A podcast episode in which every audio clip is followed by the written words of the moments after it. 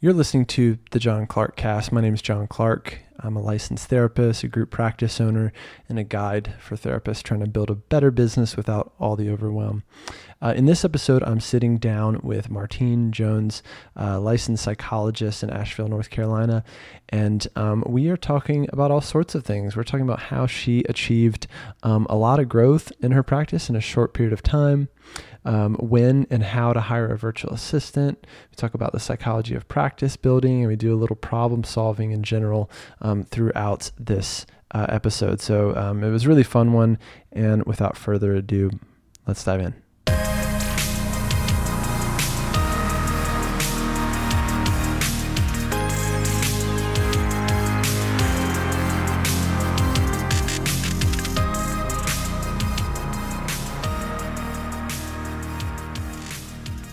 In five steps, I can teach you how to get fully booked in your practice and how to put your practice on autopilot. Um, the doors to my new program close tomorrow night. That's Thursday at midnight Eastern time. Uh, tomorrow night at midnight Eastern time.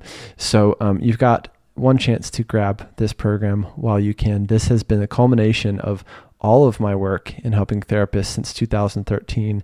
And I'm really proud of the program, and it will do big things for you, your business, and your life. Um, go to thejohnclark.com forward slash fully booked to grab the program while you can. Again, thejohnclark.com forward slash fully booked to grab the program. All right, let's do this.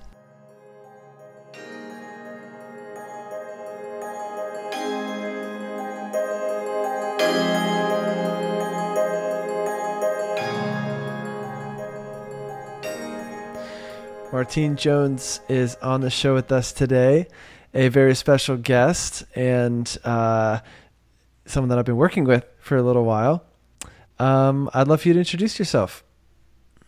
Yeah, so I'm Martine Jones. I'm a psychologist in Asheville, and I've been lucky enough to be a, a client of John's, a consulting client, for the last few months. I have a private practice here that I started in November. Tell us um, well, first of all, thank you for doing this and for your flexibility. My pleasure. You're one of um, what is what is a growing number of people who I forget to tell that there's a video element to the podcast, and then we get on, and I'm telling you, it's a litmus test for people's. You would know this, being a, a psychologist, like, and and not a therapist who doesn't do uh, assessments or something, but it's like a litmus test of people's flexibility or adaptiveness. There's probably some scale, right? Uh, well, I think I'm so anxious that I prepared ahead. Like, you know, I said to my husband, I think I might be on video. And he, he was like, well, shouldn't he tell you? And I was like, it's John. When I asked what topic we were going to do, he said, you know, whatever. so. I said, I bet I'm going to be on video. I'm going to do my makeup. That's exactly right. yeah. Prepare for, prepare, prepare for anything with very little preparation. I'm I've got a backpack, a water bottle. If you took me on a trek, you know, I'm ready to go. Wow. Yeah, I'm not planning to to, to take you on a trek during this episode, but you never know. we have been mo- known to move around. One time, Laura Long took me on a tour of her office, and I was not expecting that. Yeah. So not only was she not expecting video, but I wasn't expecting to tour her entire office during the show. so, That's what you got for putting her on video. yeah, exactly. You never know, we might take a field trip. Well, um, tell folks about a little bit about your background and also um, your transition into private practice. Yeah, sure. It's been quite a year. So um, I was working in university counseling at a variety of universities for like six years. I moved a lot. So University of Vermont and Appalachian State and UNC Chapel Hill, um, and had always wanted to do private practice. My family, they're all entrepreneurs, and I've gotten to see them having flexible schedules, you know, all, and like loving and having the passion for their business. Um, and so I loved university counseling, and it was such a good place to consult and grow and gain my skills. But I just wanted that autonomy, you know. Um, and the and I have a marketing background, so um, I wanted to use some of that from undergrad. Um, so when my husband got a job in Asheville last year, there are, there isn't a large university here, so it kind of forced me into into it, which was a great thing. What was it like having parents who were entrepreneurs? The, the good, the bad, the ugly. Oh, it's funny. Like, it was really interesting. I mean, I remember being young and not, you know, I was doing my homework and going to high school and kind of just like wishing we wouldn't talk about work so much. And I was actually just talking to my husband about this because they, it was my brother, my mom, and my dad. And at the dinner table, you know, they would just constantly be talking about things. They had uh, two online herbal remedies, internet companies. And it was just like, I just remember being, I was probably such a brat. I was like, can we not talk about this for one minute? And now that I have my own company, like I feel bad for my husband because I all I want to do is talk about it, and yeah. it's just so different. Um, but like my dad was able to go golf on a Wednesday, you know, and come meet me for lunch, and he had as much as it took up a ton of his life, like he had his own. He just had so much flexibility, and that was really appealing. So they were selling like herbal supplements of some sort.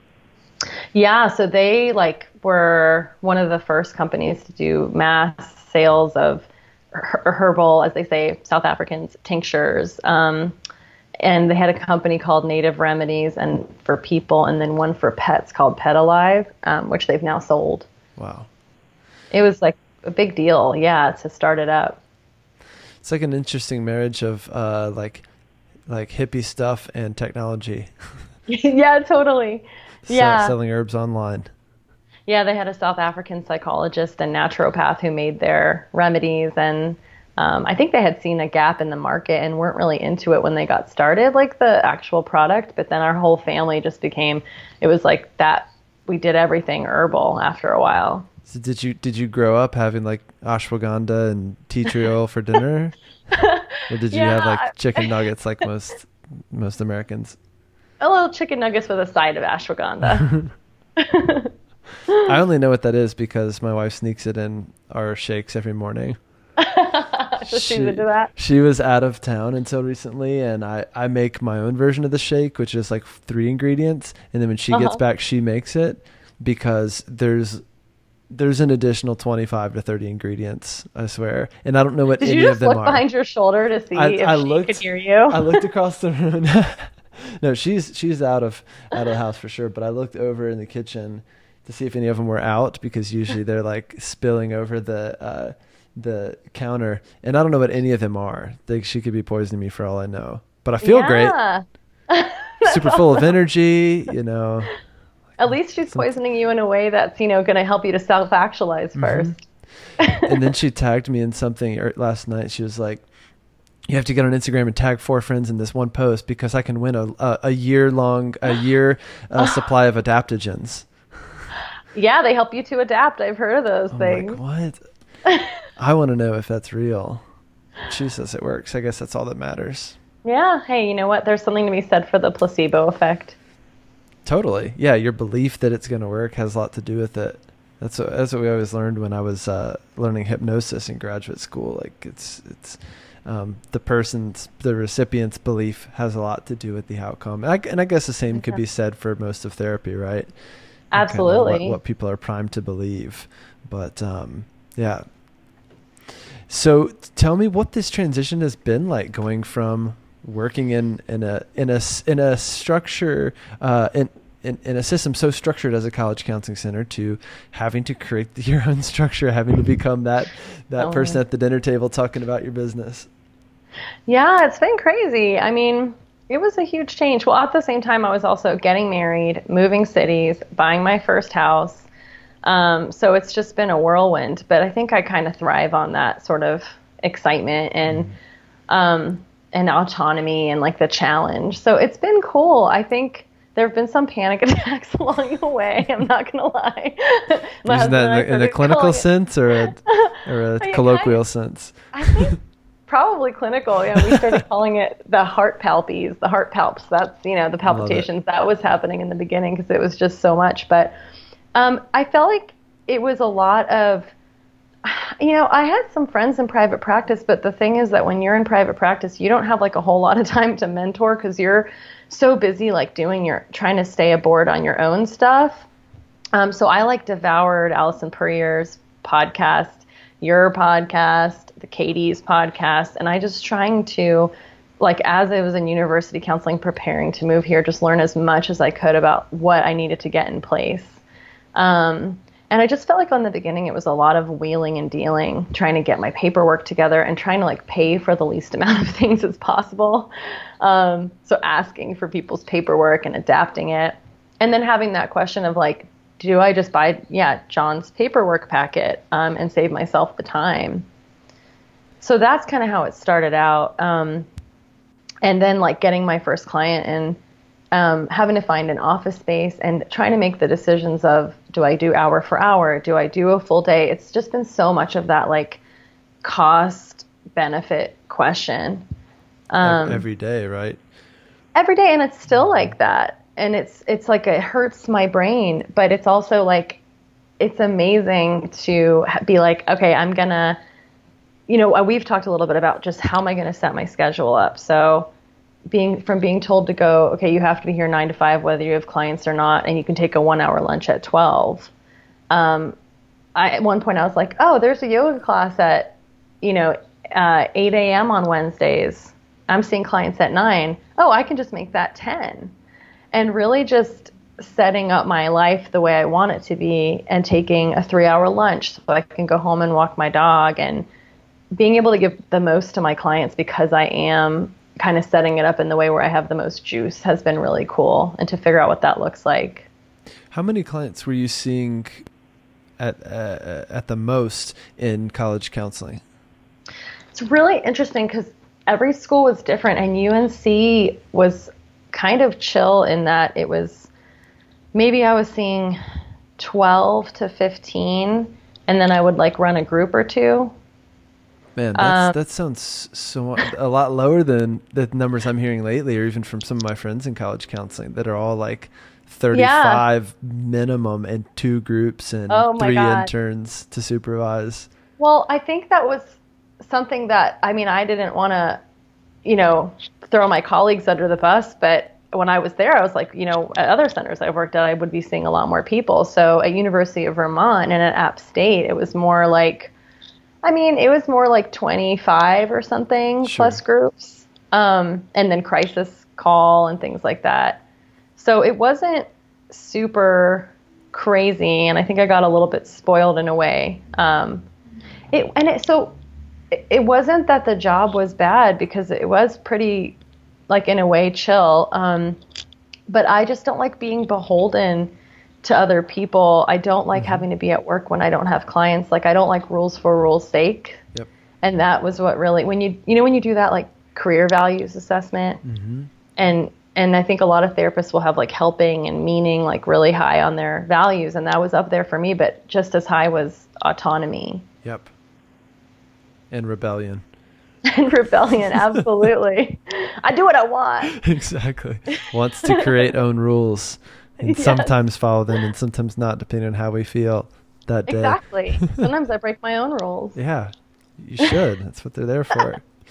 so I, w- I want to go back a moment because what's interesting is you you maybe kind of created a runway for yourself, so to speak, with acquiring information about private practice. So you cycled through, you know, a handful of podcasts, and and at what point did you start implementing? And was it hard to start implementing because you had acquired so much. It's kind of like reading, mm-hmm. you know, a handful of textbooks and then, you know, and then starting to implement it all and, and kind of work through it. So how was that process for you and where did you start? Oh, yeah. I mean, I just, I remember getting my first client and then like, I'm kind of a last minute person. So then just reviewing the paperwork and sending it out. And, um, I, it wasn't, it was scary to start, but it wasn't hard to start. Um, and I remember like trying out some of the advice I had gotten from the podcasts and then realizing it didn't really fit how I want to do a consultation, like maybe a consultation script or something that I had gotten. Um, or like Amber Lida was super helpful because I have, you know, half my practices online. Um, and she gave me some paperwork, and Amber's like really um, thorough and like she ha- had this super long consent form and I was like thinking that that was probably not what I would have made myself because I'm not that thorough. And so I kind of like threw stuff out there and used what I had gotten. And then as time went on and I found these open hours, I just kind of made it made it my own along the way. That's why you chose to work with me because I'm I'm more off the cuff than Amber. yeah. Yeah, no, when I looked at the coaches, like, you know, I thought that it was a good fit cuz it was kind of more just what's what's coming up now and in the moment and not super structured. We're both rebels, you know. well, I, I and I had told you, you know, a number of times along the way, like even when we started, considering your starting point, starting from nothing, and how how far into private practice you were when we started, you've consistently been a lot further along than I think most therapists are. Oh yeah. And and what's tough about that is it's hard to see that right? Because we always yeah. feel like people are for everyone is further along than me, and is my progress normal, right? And I, you know, I ask myself this, and and all the things that I do in life, whether it's like getting into shape again or getting better at, you know, uh, playing drums or whatever it is, and so like sometimes we need to just look at how much we've done and how far we've come, even though we're still not there yet. You know, none of us are, kind of there yet. Um, and then at some point we embrace that we're never really there. We never really arrive, especially as yep. business owners, entrepreneurs. That it's all, um, it really is about the journey, as cliche as that is. I think that has, and you've seen it, been really hard for me. Very, very hard to to say, okay, this is a good place to be. I'm full, you know, and I'm and I'm going to rest on my laurels because then it goes to, well, how do I make passive income? You know, and how do I like yeah get more cash pay or more online and you're just you know when you're I'm constantly optimizing trying to optimize mm-hmm. um, and so I think that's something that's felt really exhausting because as much as I liked university counseling I just didn't feel that invested in like right. improving things um, as I do now well and, and you know a lot of folks who are in business for themselves they have no problem with doing the work it's learning to rest. Yeah. That, that is that is you know just as important and perhaps um, even more. Um, yeah, just even more valuable in the in the long haul to really to be in this business for the long haul. And um, you know, someone once told me in reflecting how the the way that I was operating was you know, would you treat your best employee this way, the way that you're treating yourself? Oh, right. and and I was yeah. working long hours. I couldn't disconnect from work. I was answering emails at the dinner table. You know what I mean? And yeah. uh, and hitting it hard first thing in the morning and starting to, you know, let the business kind of overwhelm me.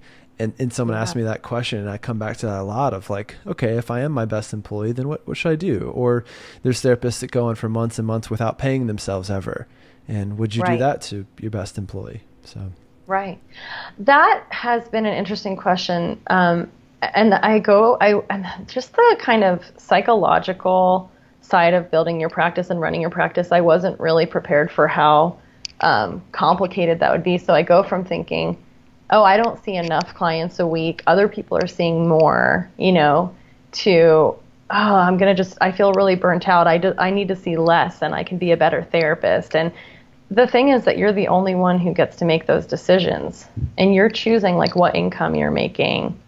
And every person you see is raising your income by a certain amount for that week and um and then just like the tasks of yeah like what you said about spending so much time like rescheduling and scheduling people. And so we've talked about you had me put them onto simple practice and schedule themselves for the most part but there still are questions that come up and things that happen, questions about the no-show fee. And so as I sort of think about like how do I how do I kind of turn the volume down on how much I'm thinking about and doing for this practice, I've been wondering like when is it time to pay a virtual assistant? You know, when is it when is it okay to take chunk of your income and and give that to somebody else to give yourself some more space in your life? Mm-hmm. You know? How would you answer that for yourself?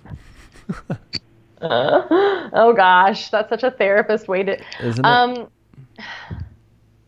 one thing that comes up for me is like the question of money with our clients. Um, I really dislike having to have a conversation with people about the no-show fee or the late cancel fee. Um, and I have been thinking a lot more lately. Like when I go see a doctor, I am not communicating with my doctor about my late fee. Like bingo. That would be so weird. And and then I wouldn't like try to guilt them into the fact that we have a relationship and I shouldn't have to pay it. Like it's totally separated from so I have no hard feelings to them when I have a late fee for the dentist or doctor. It's my bad and the front desk doesn't care, you know? Well, and your doctor would never get anything done if they were bouncing around between the front I desk, know. getting you scheduled and collect, uh, collecting your fee and Exactly. It's like how can I be a good therapist to 20 to 25 clients a week? while also like having all these conversations about their money and scheduling it and, and then doing insurance and then so I mean, I just think that it would help you know, it would help both my clients and me. I think at this point, I think when you're full and you have a wait list, when else is going to be a time to hire? Um, and there's no, I mean, I'm not going to probably get busier than this, really. So this is probably the time. I think you're onto something here. well, wait, what, how did you decide to get your first assistant? Well, um, the and I've I had gone through at least three in in um, to manage my practice. So I think part of it is it's not an easy role to hire for. Um, That's I think the fear. Yeah, like then you're training them and and picking the right person. Yeah, but the, the hiring process itself is tricky. The training process can be tricky. Um, you know, uh, for me, the first step was um, actually when I hired someone who, and I knew that when people were calling me, uh, sorry, when I hired a clinician, I should say, um, when people were calling me, uh, and a lot of uh, group practice owners starting out make this mistake, they keep answering the phone. They mm-hmm. keep doing all their own admin stuff, and so clients call. They, the group practice owner gets them warmed up, starts to create rapport with them, and then says, "You sound like a great fit for our practice. I'd love to refer you to Jessica." And they're like, they're like, oh. no, I want to see you. Exactly. but you, John. You know, I think we can. You know, I think pulling numbers into it is a good idea. But also, there's some points where you hit, you hit that you hit where you just go, what's this worth to me? Right? Or there's mm-hmm. this part of you that goes, I just need this layer between me and and my clients, or between and, and all this admin stuff. Um, what I will say is that the role of, a, of an assistant tends to actually generate revenue. And a lot of a lot of people say okay well you know I've got to hire a virtual assistant and that's a non-revenue generating employee or team member right? Because they're mm-hmm. not they're not seeing clients. Well actually your your virtual assistant it, their main job is to be your sales agent right? Is to actually mm. make sales, to generate, um, screen, and convert sales for you. So that's how I see the role. And when I train virtual assistants, I see it as a sales role, especially when, when for those of us that are in the private pay realm. Um, and especially, especially if we're in the private pay realm in a market that's not completely private pay, right? Because we know that they're going to have to make a bit of a sell for us. So, um, part of it's it, at what point can you not afford any longer to not have a VA, right? So if you're if you're overwhelmed and behind with your administrative work and you are missing calls because you're in session from new leads that by the time you get to them, guess what? They've they've they've moved on with someone else. And there are mm. absolutely clients who, who are out there going down a list of a few therapists or whatever tabs they have open in a window and calling to see who answers the phone first. And guess what? If you don't answer, that lead is is probably gone. So you had your VA take your. I mean, that would be so hard for me. I think to not do the consult. Yeah, you had them like do the consult. Mm-hmm. Yeah, and we still, you know, currently in the group practice, um, we don't offer free consultations at all. Oh, your doctor doesn't offer one. the the consultation is the first session. yeah, yeah, and that's fair. You know, because I want to, yeah, like make sure they're a good fit. Yeah. So I think there's a couple ways to go around that, right? If you want to, if you want to filter everyone in through a contact form, that's your first line of defense, mm-hmm. and you could either monitor that contact form and have your VA take the next step, whether it's yes, this is a good lead, go ahead and book them, or I'm not so sure about this, book them for a consult uh, with you on the phone, oh, and so they're still oh, handling that booking idea. process. Yeah, but if they fit, they're like women's issues or anxiety, and they're you know, this and that, then they'll send them through. But if it's a little bit off or Totally. Okay. And part of that will come over time with, uh, you know, a good VA who can really learn you and your practice. At some point, they're going to know um, who and who, who is and who is not a good uh, fit for your practice. But you will have to be really hands on in the beginning to show them exactly what that looks like. That's so. I mean, because so this is the first week that I've had. Last week started where I've had a wait list, which just kind of blew my mind. Because I think even just like over the summer, I was talking to you, my caseload had dropped. Um, the summer was so erratic, and I'm finding I'm like trying to see 20 something clients, and I have an online therapy workshop this week, you know, which I've been started doing. Um, and then I'm getting all these calls, and I'm having to do these 20, 30 minute consults that were kind of unplanned, and, and it's as I think you grow, you start to get four, five, six calls a week. So that's three more hours of clinical time that I didn't really plan for when I looked at my schedule. Right. Because it is clinical time to do the consult. Yeah, and, and it's time that you may or may not get paid for, depending on if the client comes in or not. Exactly. So that's kind of, and that's the thing. It's like you get to a certain point, and you're like, okay, I'm, I'm seeing 15 week, I'm seeing 20 week, and then it's like, okay, well, there's no like guidebook for like, well, then what happens when, yeah, you're full, and then how do you deal with getting more calls? And there's just so many decisions to make every day with the practice. Yeah. Yeah, and I think w- what's important with that part is is that um, it's not about making the right or wrong decisions. It's about making a decision and committing to what happens next. Mm-hmm. And I know that's that's not say, stating anything any secret, um, but I think I think that is the nature of it. I think we get trapped in there must be a, a, formula for this or a guide or someone to tell me, you know, when you hit X amount of clients, that's when you get a VA. And that, right. it'd be great if we had that formula. It'd actually, it'd be a really good lead magnet um, for a practice coach. But write that one down. It's it, it has there's a lot of moving parts, and it just part of it is a numbers thing, and part of it is a feel thing. Um, right if we want to make on it good weeks, mm-hmm. like you know, it's not a problem to do everything. But if I'm having something going on in my personal life, it is a problem to do everything, and it would be super nice to have someone to say like, okay, you take care of this. When the first first time that you are sick and you have a VA and you text them and say, hey, clear all seven clients off my schedule, it oh. becomes well worth it. Yeah. And reschedule those seven people. So how did you like get to the right person for yourself. You mm. had to hmm. just try a few out. It's Laura, right? That's her. Is that her name? Uh, I have a few now, actually. um, well, uh, yeah, Laura oh, works um, on the online side, so she works for my coaching business, the John Clark brand. She's a producer and my my right hand person and administrator now. Um, but Joanne is the person who answers the phone for the group practice. Um, I got very very lucky with her. She, um, I was the second practice that she started doing this for, and I would say more than anything, you, a good VA for a therapy practice has to have the right demeanor, um, and and I would say even more than that, they have to have um, they have to have the right lifestyle for the job. There's a lot of people that will do the job for you and will say they'll do the job for you, and they will mm-hmm. miss more calls than you because they're out and about or they are um, they say they've got time or it's an intern or a young person or like I don't know. I heard a group practice recently had a college student doing it. I'm like, well, when the hell are they going to answer the phone? They're in class all day and they're getting hammered. Um, so don't be angry when they don't answer the phone. Yeah. Even though they do, they will say they post to Instagram for you once a day for your practice. It drives me nuts. Um, so I would say, but having the lifestyle that suits being by the phone most all day, every day, mm-hmm. is really hard to find.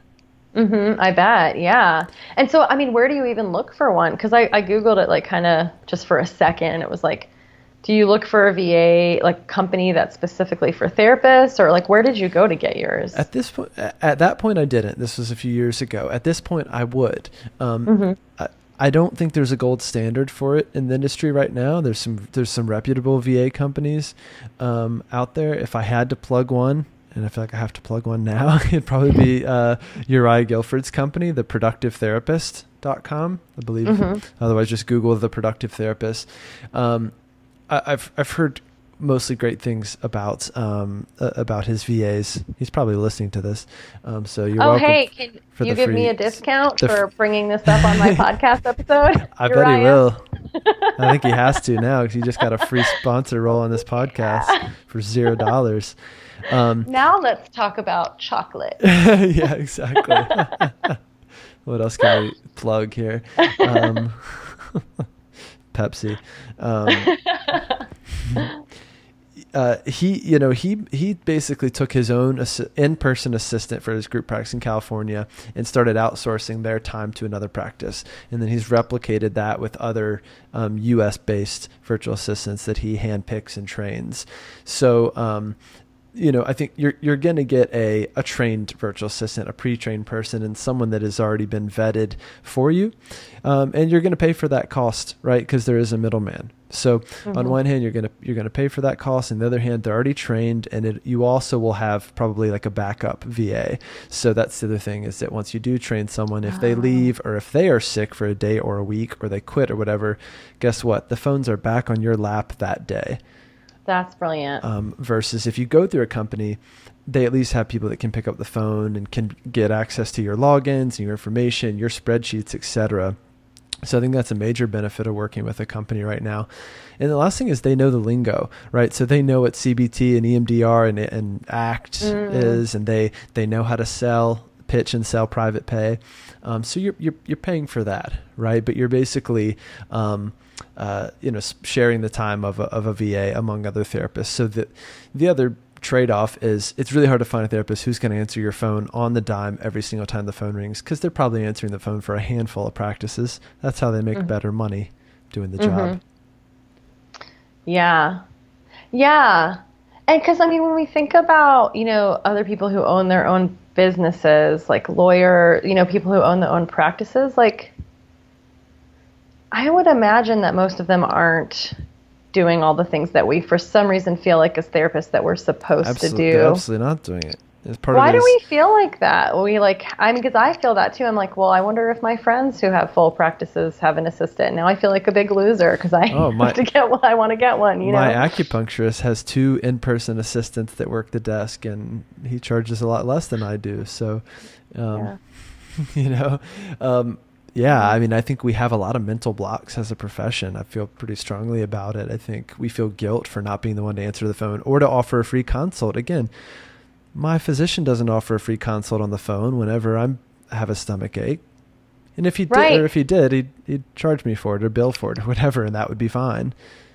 I, and I think that, I mean, now to make a plug for you, I think that that's been uh, the one of the best things about coaching is like just the mindset around this and having you to tell me, you know, to not feel guilty about things or like to question me about why I'm I'm feeling a certain way about something and to remove some of those mental blocks because I went from being, you know, kind of intermittently full when we met to going on a wait list and to having my clients schedule themselves and um, and and it's not that there were too many concrete things. I mean, you helped me so much with the KPIs and like just finding ways to track my practice and see how it's going.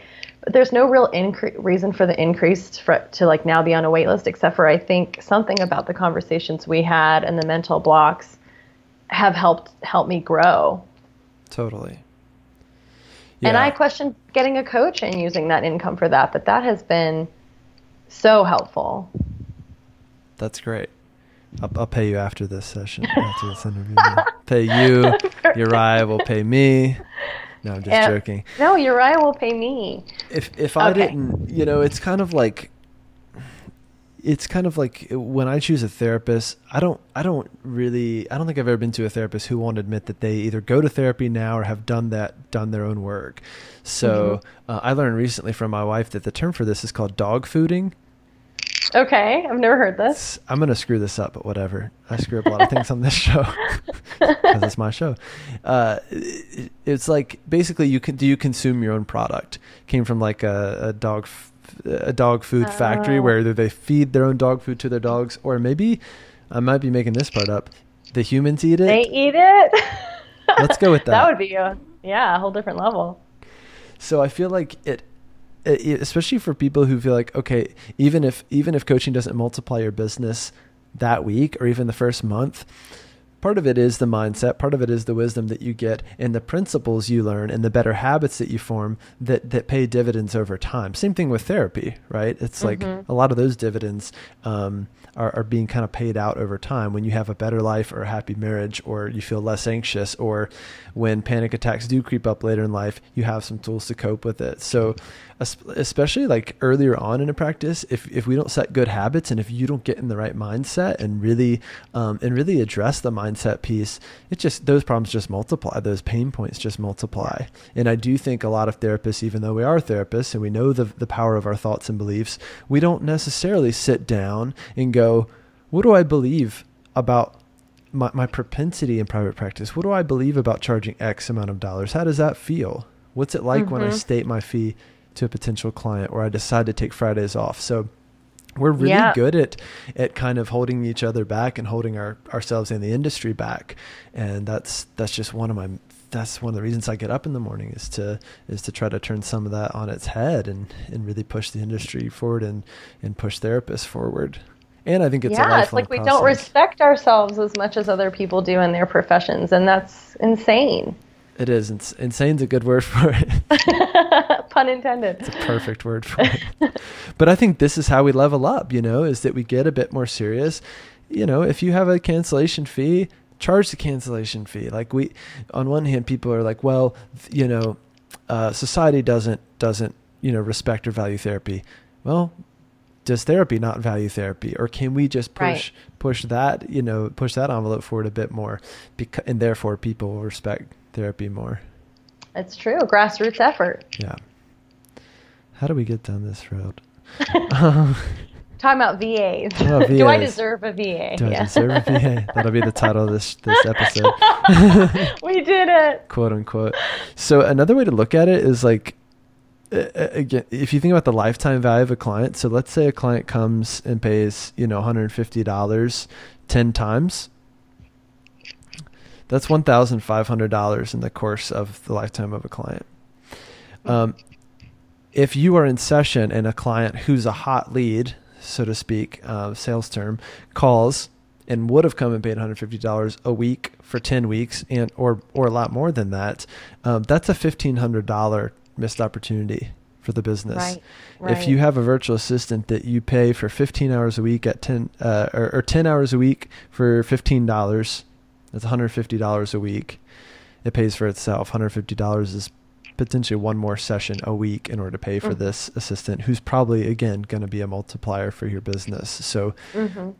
Uh, uh, nine times out of ten when people add virtual assistants they never go back both for the tangible benefits and they see that um, uh, that that va kind of earns their keep and actually adds revenue to your business and the psychological benefits are just really hard to go back from. It's really hard to go back to scheduling yourself or doing your own, you know, screenings or or whatever.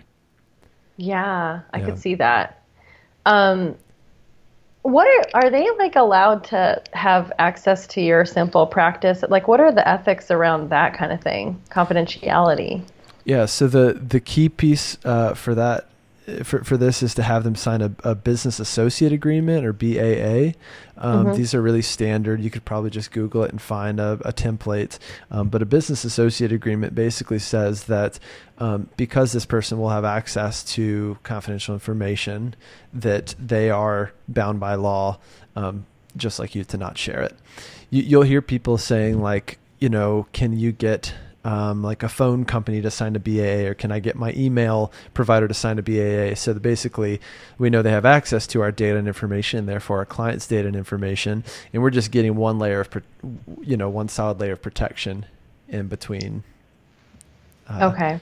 Yeah, so that's that's really all they would need to sign. They don't need to have a special sort of training necessarily. Um, I think you know again if they have the right demeanor, if they're motivated to do the job, and if they have the if they can have a soft touch to them as well. I certainly learned that the hard way. And having a mm-hmm. a VA who was great, but she was really loud. She was really intense. Um, she kind of overwhelmed people. She'd be great if she was selling like fireworks or like a rap concert or something. But for, for therapy clients, it was really hard because you think about some people that are calling, they're already nervous as hell. They're already, they're already Right. anxious, right? They're already traumatized. And um, it's a big step to do this. So uh, luckily, Joanne is a yoga teacher. She's super like, just wonderful and grounded and she runs a bed and breakfast so she had the lifestyle that works um, for the yeah, job Yeah, she's hanging around her her place of business Yeah. anyway. and she has Yeah. um uh, she has a personal connection to therapy as well and she was able to talk to talk speak to that and so the Mhm. job means something to her what you don't want is That's someone who d- really doesn't give a shit about um, the job at the end of the day that it's truly just about the money Yeah, that's those are such helpful tips when I for when I start looking yeah things to think about. Yeah. And I, I would say, you know, if you don't go through a company, maybe just poking around um, and asking other people, hey, do you have a VA? And if so, do they have some spare hours, right? Or someone who Okay, would be right, willing to maybe um, work a smaller number of hours up front until you know exactly how many hours you need or can create additional work for them. The next level, like once Kind of like a CSA farm share, like yeah, I'll share my. CSA box with you, like Yeah. share your VA. back to some hippie stuff. way. Yeah. yeah, exactly. I'm just thinking, oh, well, she was a yoga instructor. I'm gonna hit up our yoga community. There's so many yoga instructors here that probably need extra work. That's like the perfect VA. I believe it. Yeah, and I think if you can share, uh, you know, on someone else, it goes a long way because they'll they'll be getting that training from both sides. Yeah, Yeah. and then the last thing I would say is um, there's a a guy named Scott Beebe who's uh, runs a business called Business on Purpose. He helps people create systems in in their business, and he's he will say do everything like it's the last time you'll ever do it in your business. So, uh, training a VA, onboarding a VA is a very perfect example. So rather than sitting down with this VA and doing a Skype call or whatever, or sitting there in person and showing them bit by bit how to go into SimplePractice, how to add a new client, how to, um, I don't know, how to manage your inbox, whatever it is. Create a screen share video of every single th- task you're going to teach them how to do. That way, if and when they leave your business, because they will, um, you don't have to do that over again, at least from scratch. How do you create a screen share video though? There's a tool I use called Loom, L O O M. It's a it's a Google Chrome extension. It's free. You just and when you're ready to use it, you just click record, and it records your screen, and it can record like a a, a video of of you talking if you want to do it that way. I do them all the time for our business and for our team. Just did it the other day to show the team how to do something in our payment system. I just clicked the button, made the screen share, put it on Google Drive so it exists there forever for the team and is a file that anyone can access. Can you do that for like a work an online workshop or something too? Sure.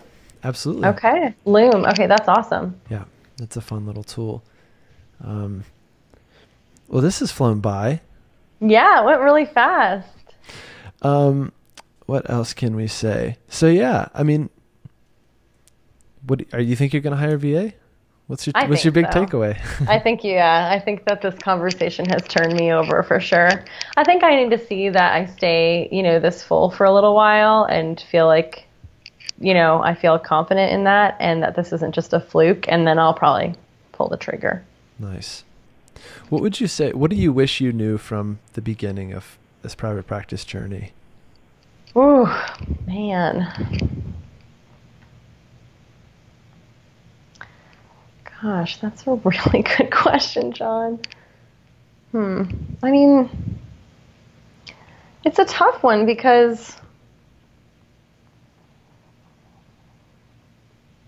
it's been kind of a good journey to just learn things along the way. And I, I guess maybe the one thing is that what you had mentioned earlier that there's like no right way. And i think as i'm talking it out i think it's just to to really not compare yourself myself to other people and to really look at it like my own journey. Um, because when we talked about like looking at other people's fees or looking at if other people i'm still doing it do they have a virtual assistant or not?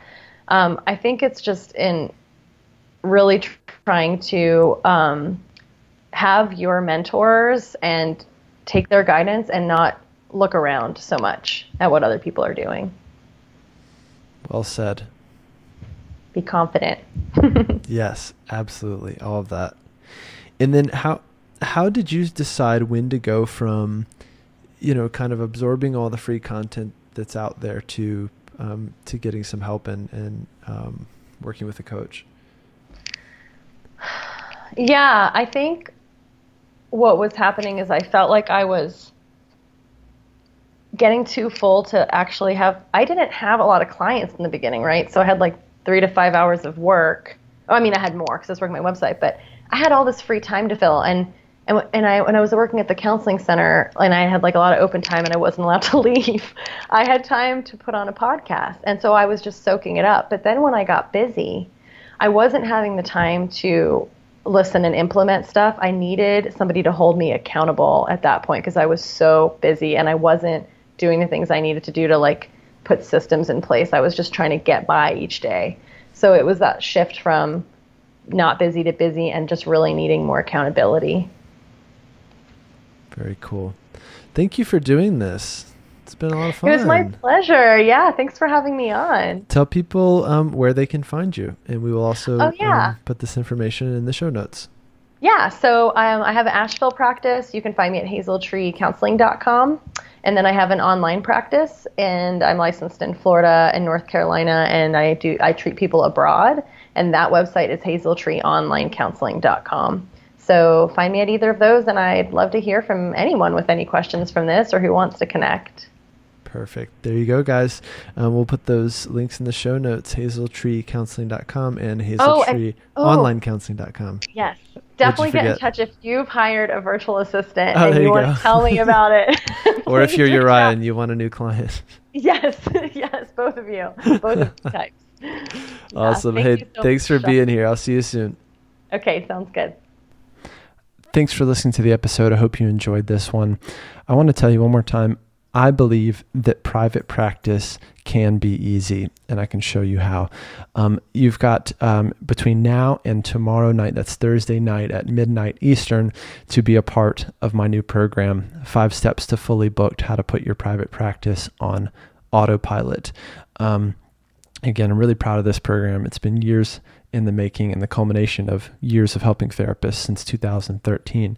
So, um, uh, uh, get your access to the program now before it's too late. Just go to thejohnclark.com forward slash fully booked. That's thejohnclark.com forward slash fully booked. All right. Have a good week. I'll see you next time.